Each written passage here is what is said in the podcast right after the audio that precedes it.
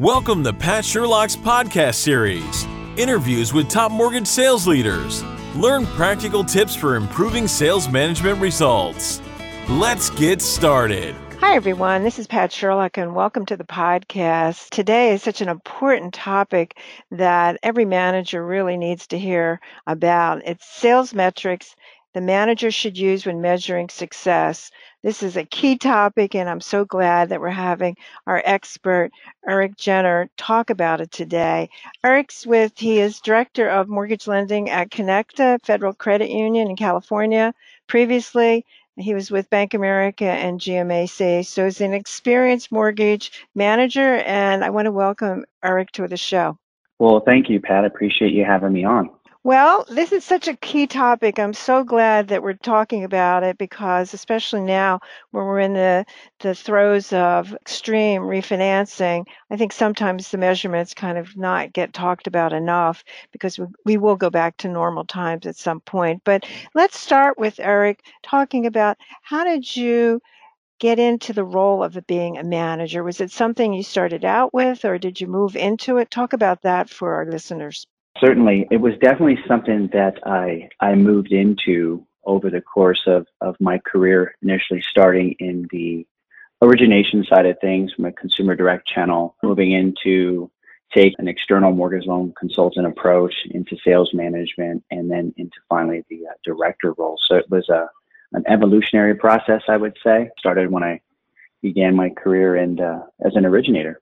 When you look at it from the standpoint of all these years of managing, what's the best advice that you really got on the topic? And is there any books that you thought were very helpful in helping you to be a better manager? Um, well, a couple of things, actually. Yeah, there's certainly a couple of books that, that I would highly recommend. One of them is called Extreme Ownership with, with Jocko Willink.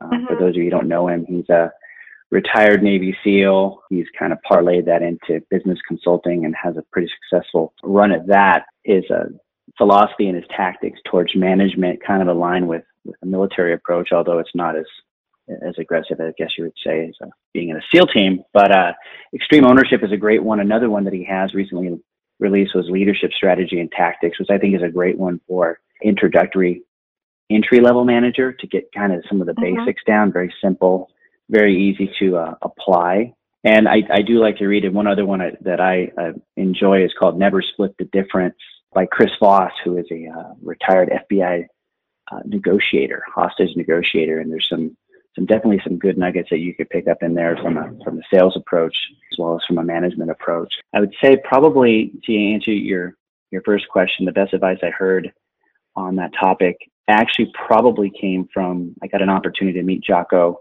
at one of his uh, his leadership courses called A Muster a couple years back, and I was chatting with him, and he he said, "Don't be the leader with your hands in your pockets, but don't be the leader with your hands in everything." I, I kind of took that as is is interesting because I think for all of us that have been in a management or leadership role, we tend to sometimes get into the into the weeds a bit when maybe we should be looking, you know, upwards and outwards instead of down and in.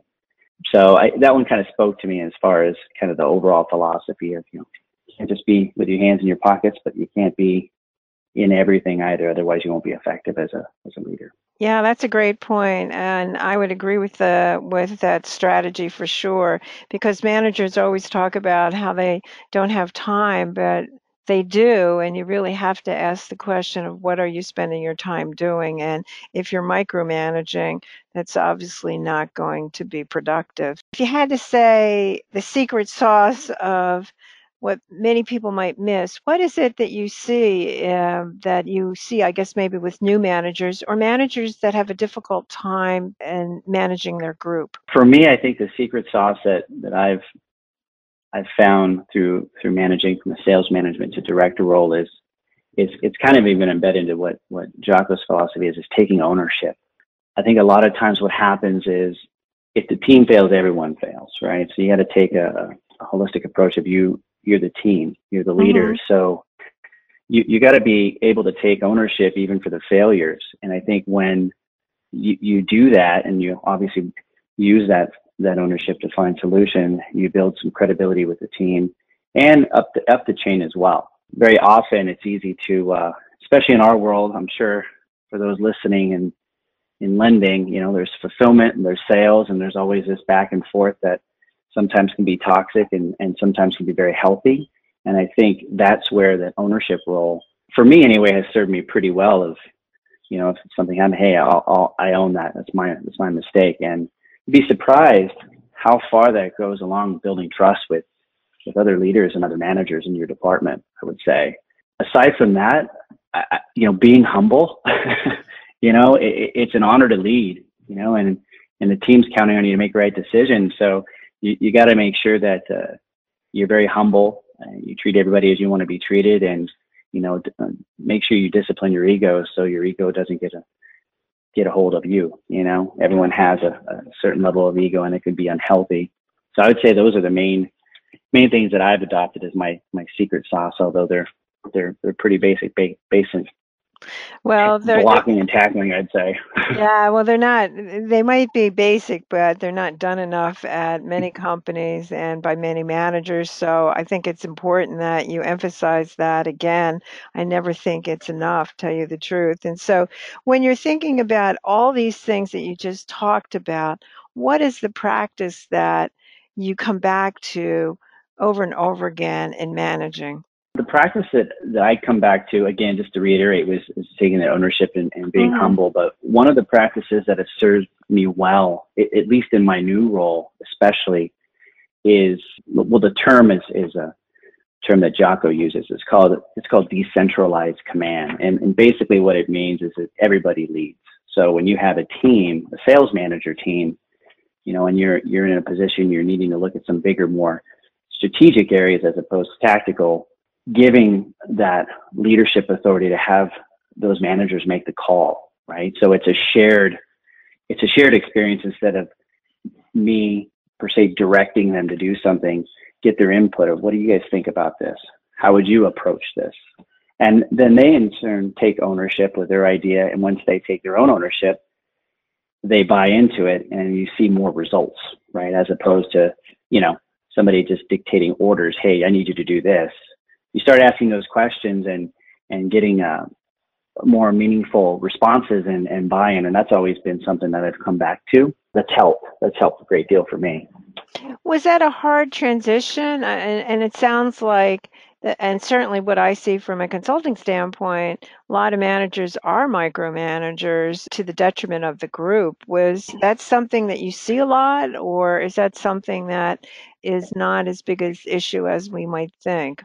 No, it, it, it is something that takes a little bit of time to work at, because I think as, as, a, as a leader, your main goal is building relationships, and obviously the end result is mm-hmm. to perform. But, you know, a team is a group of people who have relationships of trust, right? And otherwise we're just a disconnected, incoherent cluster of people. So it does take a little bit of time to build that trust in what I like to call leadership capital, where you can feel comfortable letting them take the, take the reins, so to speak. And It's, it's difficult at times, at least I've, I found initially, you, you, as a leader, you, you tend to see it a certain way that you want it done.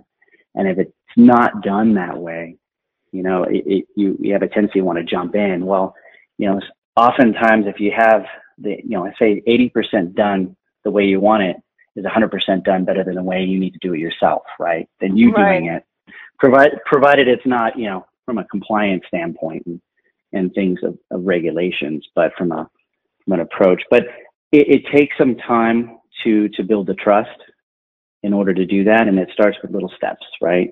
I would say one one way you can kind of expedite that a little bit across channels, meaning not just your sales managers, but even with your fulfillment folks, is uh, you know, when they have an idea and it seems sound, you know, support it, right? You show your support for that idea. You start to get that trust, and you start to get that relationship built that helps you along the way. So. That's an excellent point that you're making. And I think it's interesting.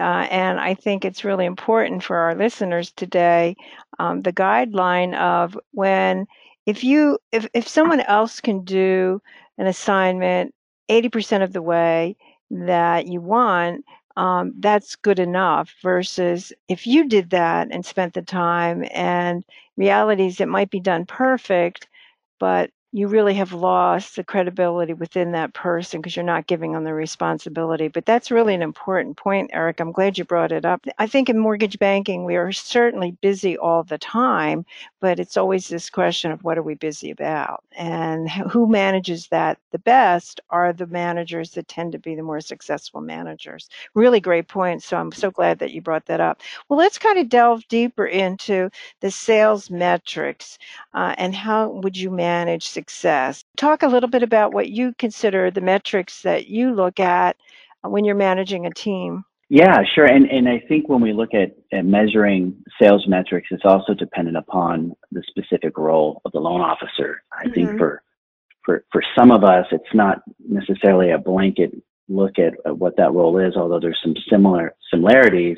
You know, you, you may have a consumer direct channel, you may have a, a, a branch internal loan officer, and then you may have you know, external loan officers that are boots on the ground, that they have a different approach to to their their their, their mm-hmm. sales, right? And they have certainly have different metrics, because you wouldn't want to you wouldn't want to put some you know lag measures related to a consumer direct model against someone who's who's external. But uh, to right. your point, you, we do tend to look more at the uh, the lagging measures of, you know, app to lock, lock to fund ratios, things like sure. that. And, you know, you know, kind of focusing more on the, the lead measures would be, you know, as you said, it leads to activity. So for example, in a consumer direct model, we take a look at, you know, how many inbound calls are being taken, how many outbound calls are being made, what the talk time is for something like that. And then we measure it against all our peers.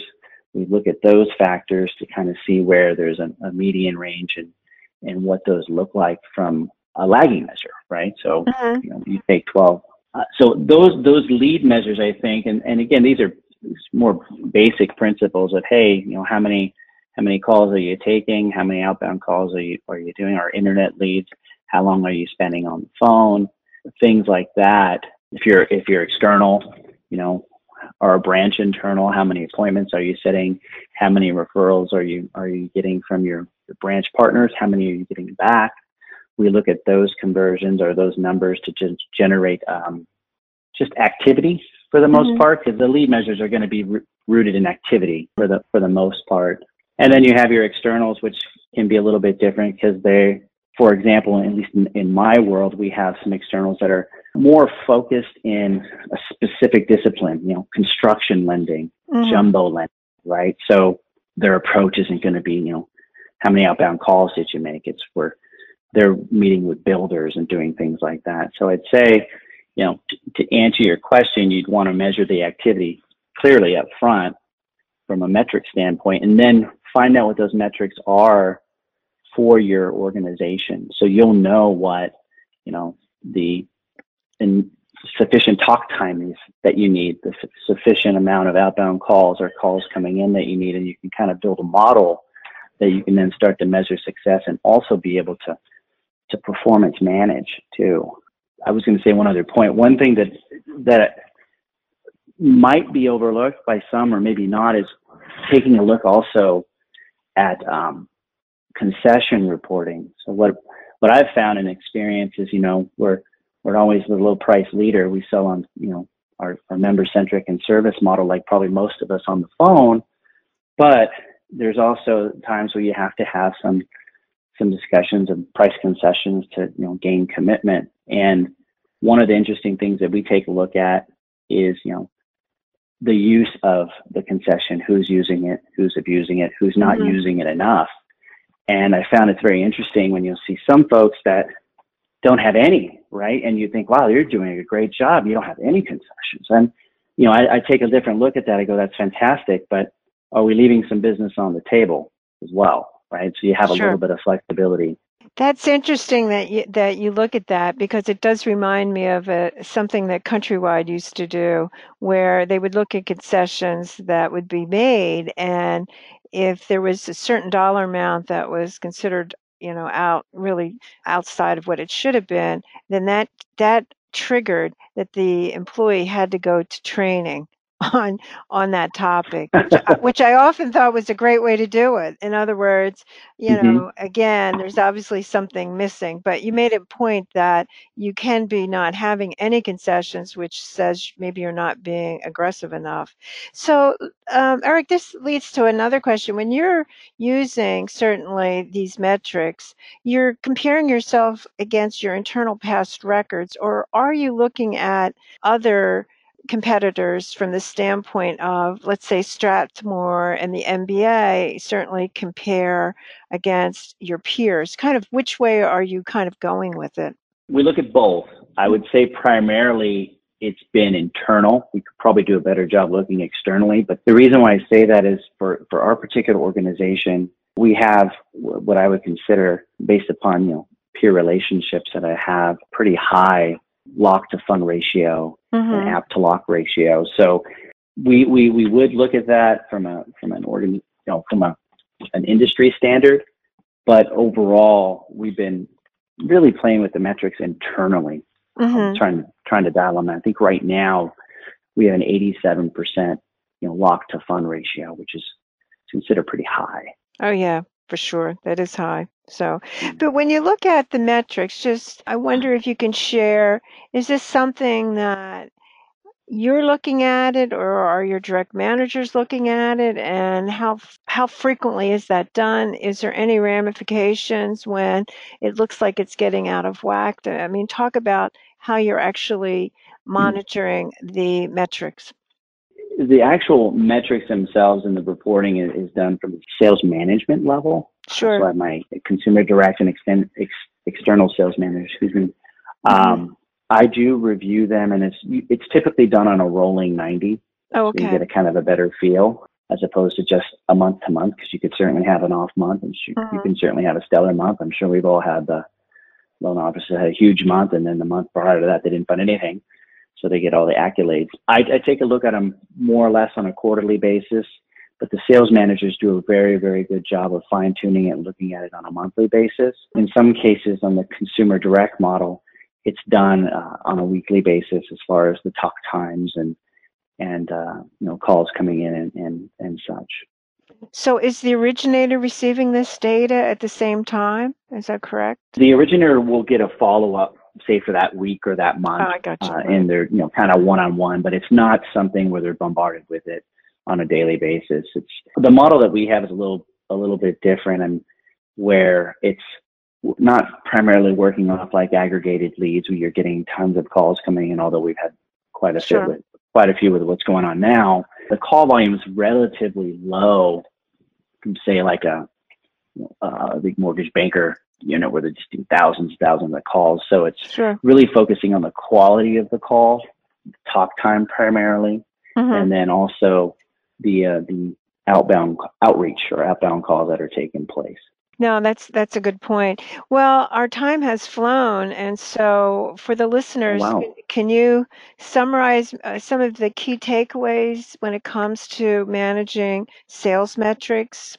Yes, absolutely. Um, the The attention's in the details, you know, um, if you want to keep consistent uh, activity and behaviors moving forward and, and ultimately the results, uh, just make sure you have a, a model set up that is easy to measure against, and you'll be able to, you know, make adjustments and, and, and pivot those as needed. But at least it provides the basic building blocks and foundations for what's expected of the role and what the potential outcomes would be, because you have a pretty good shot at being able to determine what the results will be if you have some of these basic uh, metrics in place, you know, for the organization, and then you can tweak them as accordingly.